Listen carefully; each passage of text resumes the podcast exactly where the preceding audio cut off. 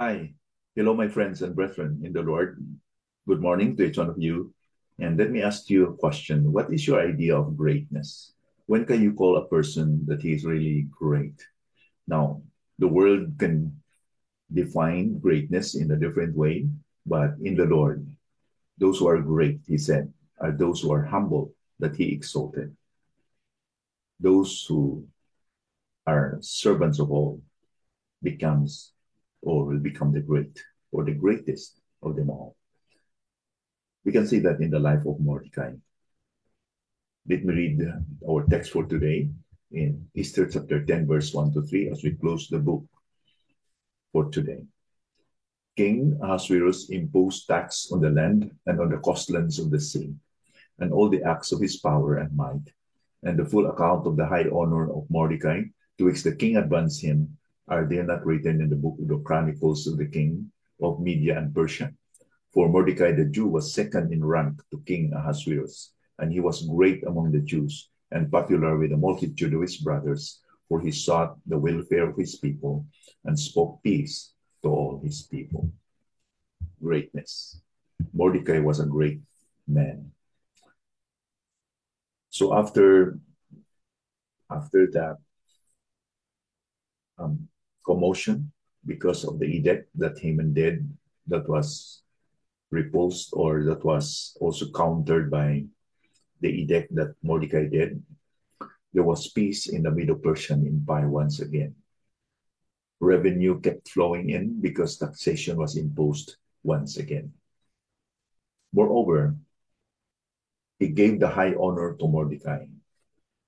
Mordecai became the second person of the Medo Persian Empire. It's almost too good to be true, is it not?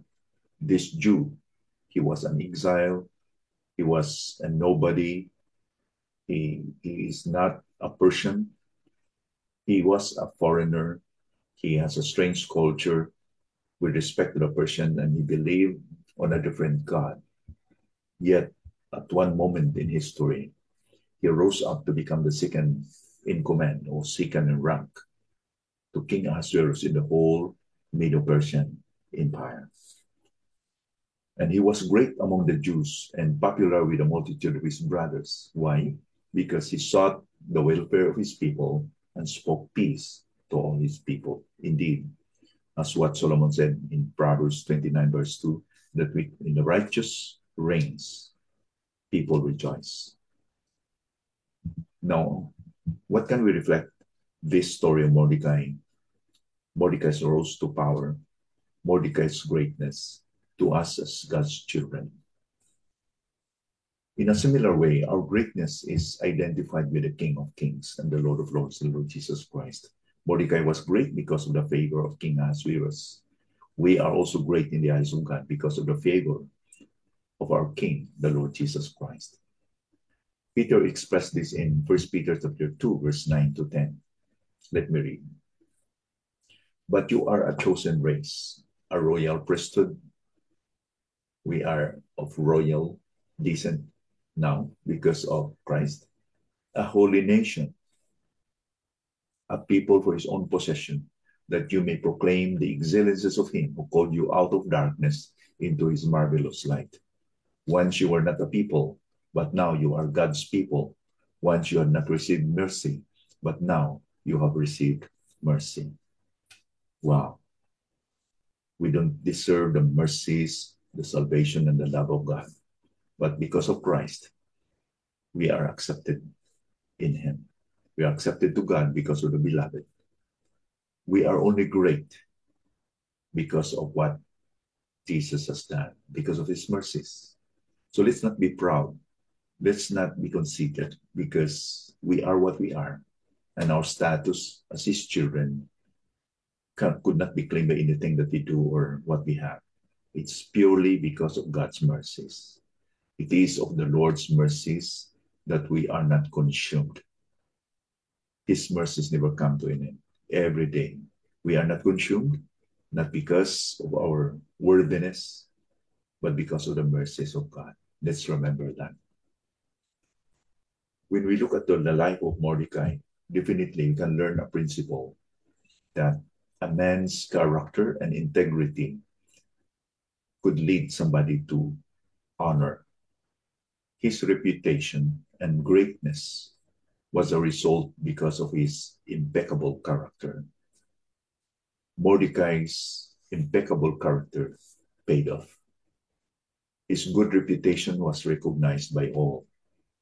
Mordecai was recognized as a blessing, a great man by almost everyone else because of his integrity, because of his character. Let's be reminded what, by what Solomon said in Ecclesiastes chapter 7, verse 1, and after that we will not forget this.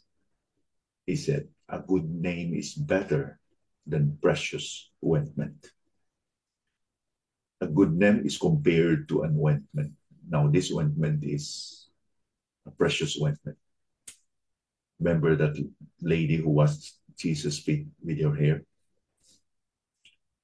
Mary also was Jesus' feet with them spikenard.